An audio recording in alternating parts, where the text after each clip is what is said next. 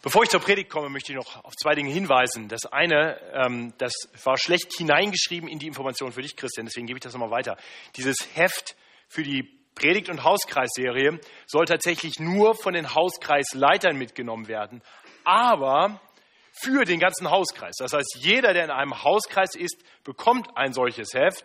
Wir wollten nur nicht, dass jeder Einzelne jetzt eins mitnimmt und der Hauskreisleiter nochmal fünf, dann hat, haben wir nachher nicht genug Hefte für jeden. Also jeder Hauskreisleiter ist herzlich eingeladen, für jedes Mitglied seines Hauskreises jeweils ein Heft mitzunehmen. Die liegen da hinten aus und ihr könnt sie beim Rausgehen mitnehmen. Zum anderen hat Christian gerade gebetet für die Kinder in den unteren Räumen. Und ich möchte die Gelegenheit einfach nochmal nutzen, darauf hinzuweisen, wir haben Kellerräume und äh, wir haben viele Kinder, die sich dort unten treffen. So mancher weiß das nicht, weil er vielleicht heute zum ersten Mal hier ist oder noch nie während des Gottesdienstes nach unten gegangen ist.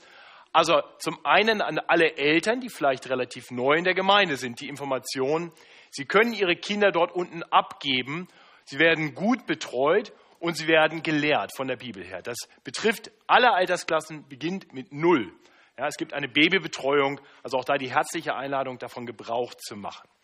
Und es ähm, ist gut, dann auch dafür zu beten und daran zu denken, ja, wir haben auch Kinder in dieser Gemeinde und wir wollen dafür beten, dass Gott sie schon früh zum Glauben bringt. Und jetzt möchte ich beten für die Predigt und uns für unser Hören auf Gottes Wort.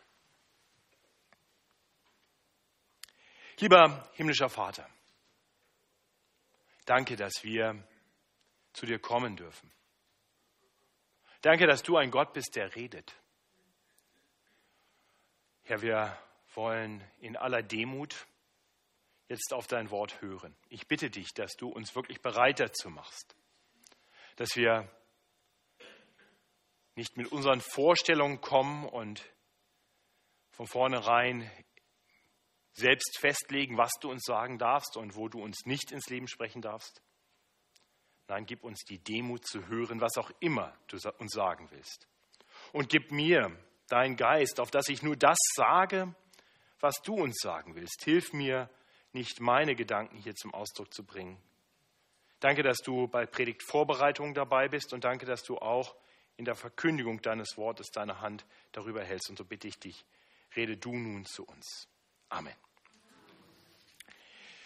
Wir haben in der letzten Woche eine Predigt gehört zu einem Gleichnis, nämlich dem Gleichnis vom ungerechten Richter und einer bittenden Witwe. Einem seltsamen Gleichnis, und ich hatte uns versucht zu zeigen, was es genau damit auf sich hat und warum Jesus uns durch dieses Gleichnis dazu aufruft, im Gebet auszuharren und darauf zu vertrauen, dass der Herr sein Kommen nicht verzögert, um dein Gerecht zu richten. Ich habe dabei einige Dinge erwähnt, die diese Aufforderung nicht bedeutet. Unter anderem habe ich gesagt, worum es Jesus hier nicht geht, ist, dass wir so lange beten, bis Gott seinen Willen ändert. Und das hat dann bei einigen Leuten Fragen aufgeworfen. Ja, dürfen wir denn nicht beten gegen das, was wir erst einmal als Gottes Willen erkennen? Das heißt, darf ich nicht zum Beispiel beten, wenn ich krank bin? Ich erkenne, Gott ist souverän, wenn ich krank bin. Hat Gott das irgendwie zugelassen? Darf ich jetzt nicht für Genesung beten? Doch natürlich darfst du das. Tu es, bitte. Du kannst sogar zu den Ältesten kommen und darum bitten, dass sie dich mit Öl salben und für dich beten, entsprechend nach Jakobus 5. Nein, der Wille Gottes ist komplex. Und mir ging es um die Dimension des Willen Gottes, die manchmal beschrieben wird als der Ratschlusswille Gottes. Also etwas, was Gott sich vor aller Zeit vorgenommen hat. Das ist uns oft nicht offenbar, aber manchmal bekommen wir durch die Schrift offenbart, was Gott vorhat, was sein Wille ist. Und so ist das in diesem Gleichnis ganz offensichtlich. Es geht um das Wiederkommen Jesu und die Schrift verkündet das in aller Klarheit und sagt, Gott wird es nicht verzögern. Und deswegen meinte ich, dagegen brauchen wir nicht anzubeten. Darum geht es in diesem Gleichnis nicht. Ich werde auf die Komplexität vom Willen Gottes ein bisschen genauer eingehen im Rahmen eines Artikels, den ich für den Gemeindebrief schreiben werde in den nächsten Tagen. Also in zwei Wochen, so Gott will, könnt ihr das nochmal ein bisschen genauer durchdenken. Ich wollte das nochmal richtig stellen, weil da ein paar Fragen kamen. Also mir ging es um das, was Jesus in diesem konkreten Gleichnis nicht tut. Was uns dieses Gleichnis letzter Woche zeigen sollte, ist, dass unsere Gebete offenbaren, was wir glauben und wonach wir streben. Und heute kommen wir zum direkt darauf folgenden Gleichnis, wiederum in Lukas, im Lukas-Evangelium in Kapitel 18, die Verse 9 bis 14. Auch hier geht es um Gebet, aber hier geht es jetzt weniger darum, dass uns Jesus zeigen will, was wir über Gott glauben sollten oder inwieweit unsere Gebete zeigen, was wir über Gott glauben. Nein, hier geht es vor allem darüber, dass wir darüber nachdenken sollten, was wir über uns selber glauben und in welcher Weise wir vor Gott treten sollten. Das heißt, dieser, dieses Gleichnis, das wir jetzt betrachten wollen, ist vor allem ein Aufruf zu einer Haltung der Demut im Gebet. Und ich möchte uns das Gleichnis lesen aus dem Lukas-Evangelium, Kapitel 18, die Verse 9 bis 14. Und wir finden das auf Seite 95 im hinteren Teil, wer dort mitlesen möchte. Es sagten aber eine, er sagte aber, also Jesus, sagte aber zu einigen, die sich anmaßten, fromm zu sein und verachteten die anderen, dies Gleichnis. Es gingen zwei Menschen hinauf in den Tempel, um zu beten. Der eine ein Pharisäer, der andere ein Zöllner. Der Pharisäer stand für sich und betete so. Ich danke dir, Gott, dass ich nicht bin wie die anderen Leute, Räuber, Betrüger, Ehebrecher oder auch wie dieser Zöllner. Ich faste zweimal in der Woche und gebe den Zehnten von allem, was ich einnehme. Der Zöllner aber stand ferne, wollte auch die Augen nicht aufheben zum Himmel, sondern schlug an seine Brust und sprach, Gott sei mir Sünder gnädig. Ich sage euch, dieser ging gerechtfertigt hinab in sein Haus, nicht jener. Denn wer sich selbst erhöht, der wird erniedrigt werden, und wer sich selbst erniedrigt, der wird erhöht werden. Soweit dieser Text. Wir wollen diesen Text in drei Abschnitten betrachten und dabei wird der erste Punkt der kürzeste sein und der dritte der längste. Also nicht denken, wir sind heute in zehn Minuten fertig, nur weil der erste Punkt zu kurz ist. Ja? Also dann werdet ihr nachher etwas enttäuscht und überrascht sein. Der erste Punkt ist nämlich nur der erste Vers. Vers 9. Wir wollen uns diesen einleitenden Vers genauer anschauen und dabei bedenken, an wen sich die Worte von Jesus richten. Dann wollen wir uns das Gleichnis selbst anschauen und dabei vor allem bedenken, wie dieses Gleichnis für die ursprünglichen Hörer geklungen haben muss. Wir wollen uns in sie hineinversetzen. Und dann wollen wir anhand der Worte Jesu aus Vers 14 bedenken, was dieses Gleichnis nun überhaupt mit uns zu tun hat und konkret, wovor es uns warnt und wozu es uns ermutigt. Ja, also ganz einfach, Vers 9, Vers 10 bis 13 und dann Vers 14. Vers 9 ist wirklich die Hinführung zu dem Gleichnis. Ähm, wir lesen dort, es sagten aber ein, er, Jesus, sagte aber zu einigen, die sich anmaßten, fromm zu sein und verachteten die anderen, dies Gleichnis.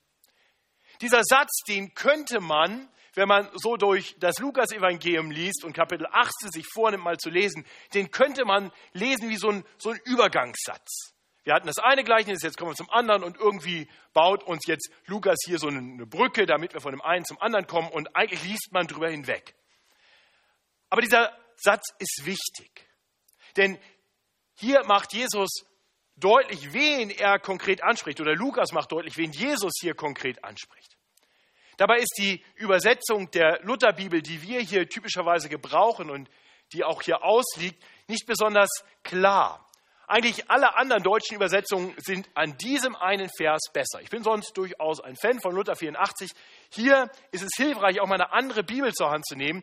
Äh, zum Beispiel haben die Elberfelder Übersetzung oder die äh, Schlachter Übersetzung fast wortgleich im Vers 9 folgendes stehen. Und das kommt dem Originaltext, dem Ursprungstext näher. Er sagte aber auch zu etlichen oder zu einigen, die auf sich selbst vertrauten, dass sie gerecht seien. Er sagt aber zu etlichen, die auf sich selbst vertrauten, dass sie gerecht seien und die übrigen verachteten dieses Gleichnis. Ja, wichtig, das vor Augen zu haben. An diese Leute richtet sich jetzt dieses Gleichnis. Menschen, die auf sich selbst vertrauen, dass sie gerecht seien, die sich für gerecht halten und die andere Menschen verachten. Okay, das waren also die Zuhörer. Stellt sich dann für uns konkret die Frage, was hat das denn dann mit uns zu tun? Was bedeutet das für dich und für mich? Betrifft uns dieses Gleichnis vielleicht gar nicht? Können wir drüber hinweggehen? Oder sind wir vielleicht angesprochen als interessierte Zuhörer? Na, wie geht Jesus denn mit solchen Leuten um? Äh, vielleicht denkt sogar der eine oder andere, naja, das kann ja schon mal hilfreich sein, weil mit solchen Leuten habe ich auch ab und zu zu tun und dann weiß ich, was ich denen sagen kann. Also ich zumindest, der ich regelmäßig Gottes Wort lehre, kenne die Versuchung, Gottes Wort zu hören für andere. Es zu lesen und sagen, ah ja, das ist gut, Guter Hinweis, Jesus, so muss ich mit denen reden. Das muss der doch auch mal verstanden haben. Vielleicht kennst du das auch.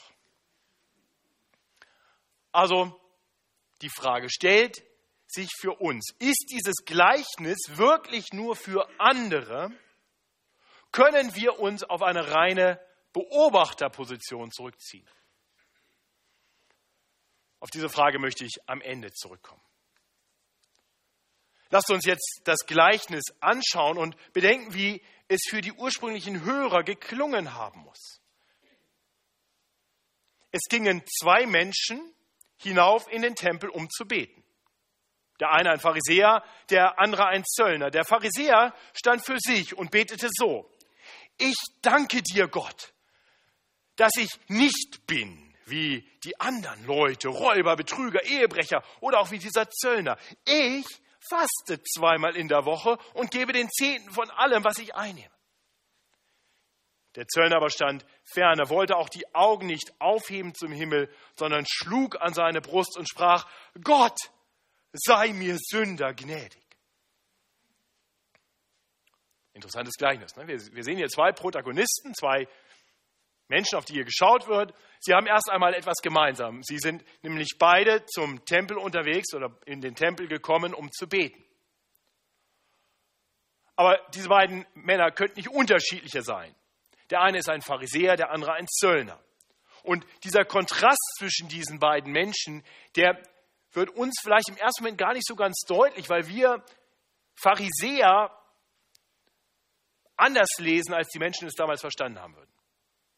Wir lesen Pharisäer und sagen, ach, waren das nicht die, die mit Jesus immer Zoff hatten? Waren das nicht so die Scheinheiligen? Und dann packen wir diese in die Kategorie der Bösen. Und dann haben wir die bösen Pharisäer und dann die Zöllner, von denen wir wissen, die waren auch nicht besonders gut.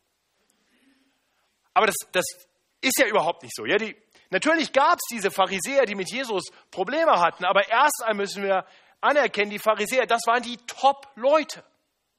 Besser ging's nimmer. Das waren Leute, die es zu was gebracht hatten. Das waren Menschen, die, die ihren Glauben sehr konsequent lebten. Sie waren wirklich fromm. Das waren Leute, die, die weithin Anerkennung genossen.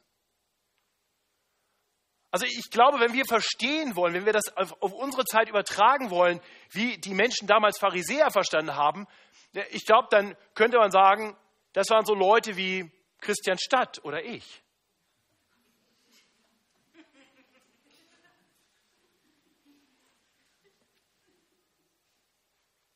Der Zöllner hingegen das komplette Gegenteil. Ja? Die Zöllner hatten sich der römischen Besatzungsmacht verkauft. Die lebten davon, im, im Auftrag der Römer jetzt ihr eigenes Volk auszubeuten, ja, ihnen Steuern und Abgaben abzuknüpfen, so viel wie irgendwie ging. Und, und die waren zu Recht verhasst. Das war der Abschaum der Gesellschaft. Um das auch nochmal in unsere Zeit zu übertragen, das wäre vielleicht ein bisschen so wie ein Drogendealer oder, oder ein Zuhälter oder sowas. Ja, es ist wichtig, dass wir diesen Kontrast vor Augen haben. Zwischen dem ehrenwerten Pharisäer und, den, und dem verachteten Zöllner. Und jetzt schauen wir, wie die beiden beten. Der Pharisäer wird uns zuerst beschrieben mit seinem Gebet. Ich danke dir, Gott, dass ich nicht bin wie die anderen Leute, Räuber, Betrüger, Ehebrecher oder auch wie diese Zöllner. Ich faste zweimal in der Woche und gebe den Zehnten von allem, was ich einnehme. Wie findest du das Gebet? Also der, der Pharisäer, ich, ich, will uns einfach dahin bringen, dass wir ein bisschen verstehen, was, wie die Menschen das damals gehört haben müssen. Ja, wir haben, so, wir haben schon so, manchmal so unseren Filter, weil wir es oft genug gehört haben und, und die Pointe irgendwie kennen.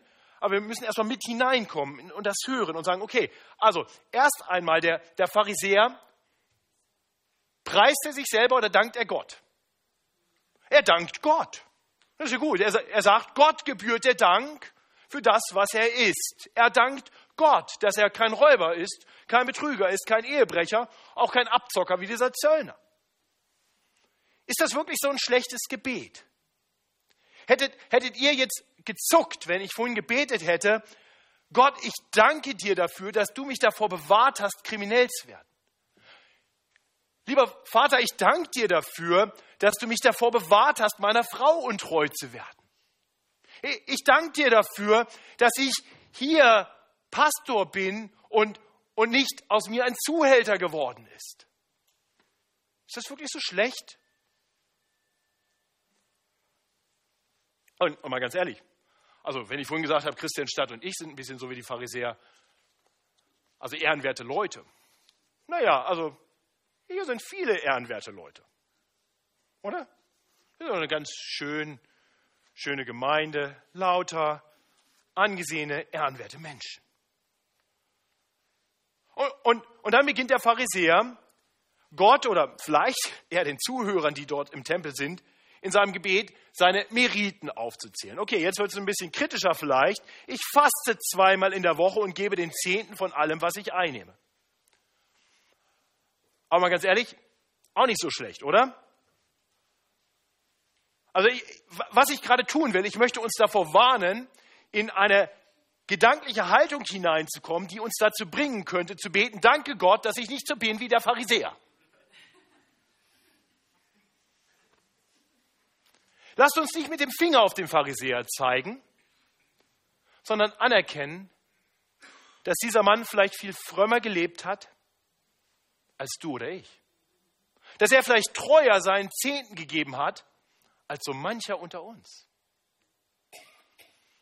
Das ist das Gebet des Pharisäers.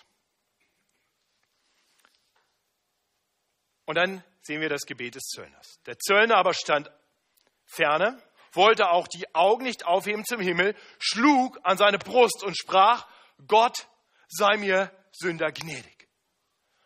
Also der Zöllner erkennt richtigerweise an, dass er Gott nichts zu bieten hat. Der schämt sich.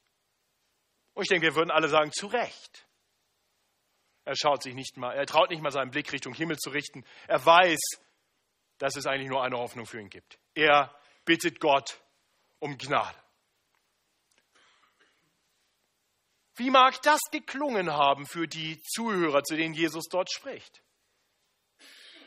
Ich kann mir vorstellen, wie die da vielleicht zugehört haben und gesagt haben, okay, was will der uns jetzt damit sagen? Vielleicht haben die gesagt, jo, das Gebet des Pharisäers, äh, ich, die kannten den ja vielleicht. Ja? Die haben gesagt, ja, das ist wirklich ein frommer Mann und der gibt großzügig, sehr großzügig, dieser Mann. Vorbildliches Leben. Und er dankt der Gott dafür, sehr demütig, das anzuerkennen. Und dieser Zöllner, der mich gerade gestern wieder abgezockt hat? Was bildet der sich eigentlich ein? Spinnt der? Der soll sich erstmal ein bisschen verbessern, der soll mal aufhören mit dem Mist. Und dann, ja vielleicht dann, kann er auch mal um Gnade betteln. Das wäre ja ein bisschen einfach. Vielleicht war es ungefähr so. Das war vielleicht die Haltung, die die Menschen damals hatten. Und so ganz überraschen sollte uns das nicht. Vielleicht ist unsere Herzenshaltung manchmal gar nicht so ganz anders. Sondern in diese Situation hinein spricht Jesus jetzt sein Urteil über diese beiden Protagonisten seines Gleichnisses. Ich sage euch, dieser ging gerechtfertigt hinab in sein Haus, nicht jener. Denn wer sich selbst erhöht, der wird erniedrigt werden. Und wer sich selbst erniedrigt, der wird erhöht werden. Also ich bin mir, bin mir fast sicher, dass die ersten Worte von Jesus für die Menschen dort als eine völlige Überraschung kamen. Ich sage euch dieser und zeigt gedanklich auf den Zöllner, ja, dieser, der gerade, den er gerade erwähnt hat, mit Gott sei mir Sünder gnädig, dieser ging gerechtfertigt hinab in sein Haus. Der Zöllner? Er geht gerechtfertigt, also von, von Gott als gerecht anerkannt nach Hause? Das ist doch ganz offensichtlich kein gerechter Mensch. Und so richtig schockieren wird es dann in den nächsten beiden Worten. Die handeln jetzt vom Pharisäer. Nicht, nicht jener. Der, der verachtete Zöllner, der kann bestehen und der ehrenwerte Pharisäer, der nicht? Wie kann das sein? Nun, dazu müssen wir uns klar machen, auf welcher Basis Menschen vor Gott bestehen können, auf welcher Basis ein Mensch vor Gott überhaupt gerecht sein kann. ich denke, die meisten unter uns, denen ist das völlig klar, aber ich möchte uns das nochmal vor Augen führen. Der Pharisäer hat durchaus anerkannt, dass Gott eine Rolle spielt in seinem Leben. Er hat wohl anerkannt, dass Gott ihm die richtige Starthilfe gegeben hatte. Er war immerhin Pharisäer und eben nicht Zöllner und dankt Gott dafür. Aber wenn, wenn wir nur diese Starthilfe brauchen, wenn wir nur ein bisschen Bewahrung bräuchten, dann hätte Gott seinen Sohn Jesus Christus gar nicht in diese Welt senden müssen. Nee, unser Problem liegt doch viel tiefer. Unser Problem liegt doch darin, dass wir viel mehr brauchen als nur Starthilfe. Unser Problem ist, dass wir vom Herzen her alle, alle Sünder sind. Alle in Not sind, von Gott mit Gnade empfangen zu werden. Jesus selbst hatte schon früh im Lukas-Evangelium, in Kapitel 5, Vers 32 mal erklärt, für wen er konkret gekommen war. Er hatte gesagt, die Gesunden bedürfen des Arztes nicht, sondern die Kranken. Ich bin gekommen, die Sünder zur Buße zu rufen und nicht die Gerechten.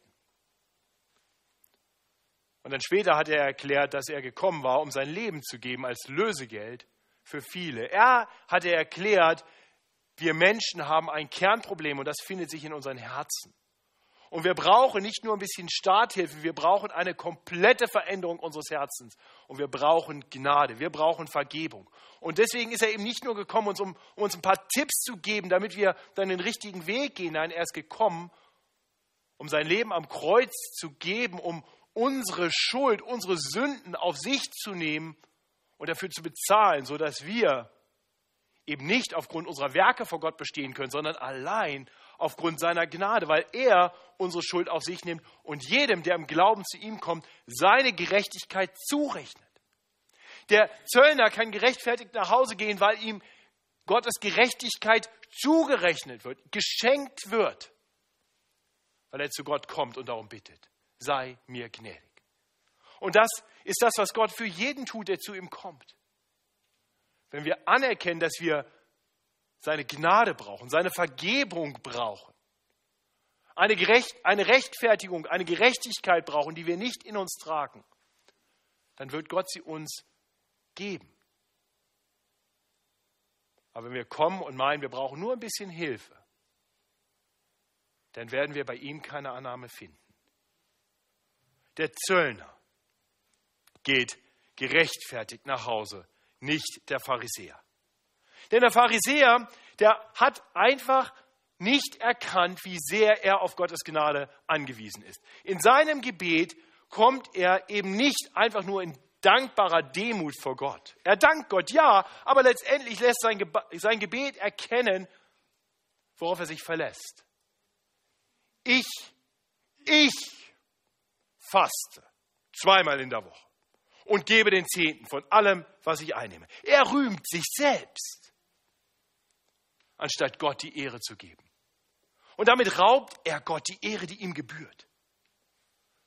Der Zöllner tut das nicht. Er erkennt an, dass er Sünder ist und Gottes Gnade braucht und allein von Gottes Gnade leben kann. Dietrich Bonhoeffer schreibt in seinem Buch Gemeinsames Leben, Christ ist der Mensch, der seine Heil, seine Rettung, seine Gerechtigkeit nicht mehr bei sich selbst sucht, sondern bei Jesus Christus. Hier ist ein gutes Zitat. Christ ist der Mensch, der sein Heil, seine Rettung, seine Gerechtigkeit nicht mehr bei sich selbst sucht, sondern bei Jesus Christus. Christ ist, wer nicht auf sich selber schaut, sondern allein auf Gott. Also wo suchst du deine Gerechtigkeit? Auf wen verlässt du dich? Lasst uns Jesu Worte hören. Wer sich selbst erhöht, der wird erniedrigt werden. Und wer sich selbst erniedrigt, der wird erhöht werden. Und diese Erkenntnis, die sollte unsere Gebete prägen. Denn unsere Gebete offenbaren letztendlich, was wir von uns selber denken. Hast du Gott schon mal in schweren Zeiten gefragt, warum ich? Und dann daran gedacht, was du alles für Gott getan hast, wie sehr du dich abgemüht hast, ein guter Christ zu sein. Mal, mal ganz ehrlich, hast du noch nie daran gedacht, dass dass jemand anders vielleicht gewisse Schwierigkeiten, gewisses Leid verdient hätte. Aber du natürlich nicht. Hast du dich noch nie über andere so erhoben in deinem Denken vor Gott? Ich bin mir fast sicher, ich bin nicht der Einzige, der sich auf diese Weise schon versündigt hat. Mir ist beim Nachdenken über dieses Gleichnis wirklich schmerzhaft bewusst geworden, dass Jesus Worte, Jesu Worte in diesem Gleichnis mich ansprechen. Mir wurde deutlich, Matthias, das ist keine Botschaft, die du nur anderen weitergibst. Na, mir wurde klar, Jesus sagt, Matthias, ich rede hier mit dir. Und ich hoffe, er darf auch mit dir reden. Ich glaube, wir alle neigen dazu, zu viel von uns zu denken und dann mit einer falschen Herzenshaltung vor Gott zu kommen. Und doch, und doch beinhaltet dieses Gleichnis, beinhaltet dieser Text eine wirklich frohe Botschaft. Denn nachdem mir klar wurde, Jesus spricht hier mit mir, Jesus spricht hier in mein Leben, da habe ich einen Satz in diesem Gleichnis nochmal ganz anders gehört. Der Aufruf um Gnade, Gott sei mir Sünder gnädig. Und dann die Zusage von Jesus. Dieser ging gerechtfertigt in sein Haus hinab. Was für eine Befreiung, wenn ich erkenne, ja, Jesus spricht mich hier an. Er fordert mich hier ganz persönlich heraus. Dann darf ich wissen, er, er lässt mich jetzt nicht in meinem Erkennen meiner Schuld. Nein, er hebt mich hoch. Er sagt, aber guck, das ist der Weg. Geh auf die Knie und sag, okay, Herr, ich habe mich versöhnlich. Ich habe mich über andere erhoben. Ich habe dir Ehre geraubt, die allein dir gebührt. Ich habe zu viel von mir selber gehalten und zu wenig von dir. Und er sagt, bring das alles vor mich und lass dir zusagen. Wer das erkennt, wer das anerkennt vor Gott und um Gnade bittet, der wird Gnade empfangen. Von daher möchte ich uns ermutigen, dankbar, ja, dankbar zu sein für alle Bewahrung. So wie der Pharisäer. Das dürfen wir. Wir dürfen Gott danken für alles, was er uns geschenkt hat. Und, und ganz ehrlich, wir dürfen natürlich manchmal auch die Dinge betonen, die, die wir geleistet haben. In dieser Welt dürfen wir das tun. Manchmal müssen wir das tun. Aber wir sollten dabei wissen, das haben wir mit Gottes Hilfe getan. Es geht hier nicht darum, dass ich nicht mal in einer Bewerbung mich positiv darstellen darf und, und zeigen darf, was ich geleistet habe und was ich kann. Nein, es geht hier um die Frage einer Herzenshaltung, mit der ich vor Gott trete. Wenn wir wirklich glauben, dass wir alles, was wir haben und alles, was wir sind, von Gott kommt, dann werden wir uns anderen gegenüber nicht mehr erheben. Nicht dann beten wir zum einen mit der Erkenntnis unserer eigenen Schuld und dem Bitten um Gnade und eben nicht stolz und mit dem Gefühl, dass Gott uns irgendwas schuldig ist. Von daher vielleicht ein, ein kleines, eine kleine Warnlampe, die du dir selber mal aufstellen darfst, die ich mir selber aufstellen möchte. Sobald ich anfange, auf mich zu schauen, in irgendeiner Weise zu denken, ich kann jetzt vor Gott meine Meriten aufzählen und damit einen gewissen Anspruch geltend machen. So, sobald ich nicht mehr einfach in demütigem Bitten komme und hoffen auf Gottes Gnade, sondern in gewisser Weise fordernd, dann ist es Zeit, in mich zu gehen, mich zu hinterfragen. Was können wir schon vor Gott vorbringen? Womit können wir ihn schon beeindrucken? Und wenn wir uns vergleichen wollen, dann sage ich dir, mit wem wir uns vergleichen sollten. Mit dem, der dieses Gleichnis spricht. Mit Jesus Christus. Lass ihn dein Maßstab sein, denn ihm sollst du ähnlicher werden. Und wenn er dein Maßstab ist, wenn er mein Maßstab ist, dann bleibt kein Raum für Stolz. Wenn Jesus mein Maßstab ist, dann macht mich das demütig, denn ich erkenne, wo ich noch nicht so bin wie er. Und ich erkenne, wie sehr ich auf seine Gnade angewiesen bin. Wir werden zum Abschluss dieses Gottesdienstes das Lied Amazing Grace singen. Das Lied hat John Newton geschrieben. John Newton hat eine große Wandlung durchgemacht von jemandem, der ein schlimmer Sünder war, hin zu jemandem, der ein großer Diener Gottes war. Dieses Lied Amazing Grace ist Frucht der Veränderung, die Gott in ihm gewirkt hat. Am Ende seines Lebens ließ sein Gedächtnis nach. Er konnte sich an vieles nicht mehr erinnern. Vielleicht war er dement. Und es gibt ein gut überliefertes, gut verbürgtes Zitat von ihm. Er sagte, ich weiß nicht mehr viel. Aber am Ende seines Lebens, nun schon viele, viele Jahre als Christ mit einem segensreichen Dienst, sagt er, aber zwei Dinge weiß ich ganz gewiss. Ich weiß, dass ich ein großer Sünder bin und dass Christus ein großer Retter ist. Und jeder, der das weiß, darf wissen, dass Gott den Sündern gnädig ist.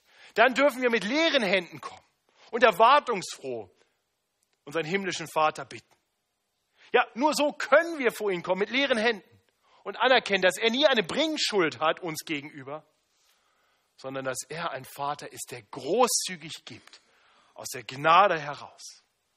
Möge Gott unsere Herzen transformieren, dass wir immer mehr so vor Gott treten. Ich möchte mit uns beten. Himmlischer Vater, danke für deine große Gnade. Und danke, dass du uns in deinem Wort konfrontierst. Ja, ich weiß nicht, wie jeder Einzelne diese Predigt gehört hat. Ich bete, dass keiner unter uns verärgert ist, weil er mit dem Pharisäer verglichen wurde. Herr, ich bete, dass wir alle in Demut anerkennen, dass wir deine Gnade brauchen, neu jeden Morgen. Danke, dass du ein Gott bist, der uns einlädt, unsere Herzen zu prüfen und unsere Schuld zu bekennen und der uns zusagt, dass du in deiner Treue und Gerechtigkeit denen vergibst, die dir ihre Schuld bringen, im Vertrauen darauf, dass du unsere Ungerechtigkeit auf dich genommen hast und uns deine Gerechtigkeit allein aus Gnade schenkst. Danke, dass ich dir bekennen darf, ja, Herr, ich habe mich an dir an Menschen versündigt. Ich komme mit leeren Händen. Herr, sei du mir Sünder gnädig. Und danke, dass du mir zusagst, dass du genau das tust. Dafür preise ich dich. Amen. Lasst uns aufstehen und zusammen aus dem blauen Liederbuch das Lied Nummer 373 singen. Jesus, zu dir kann ich so kommen.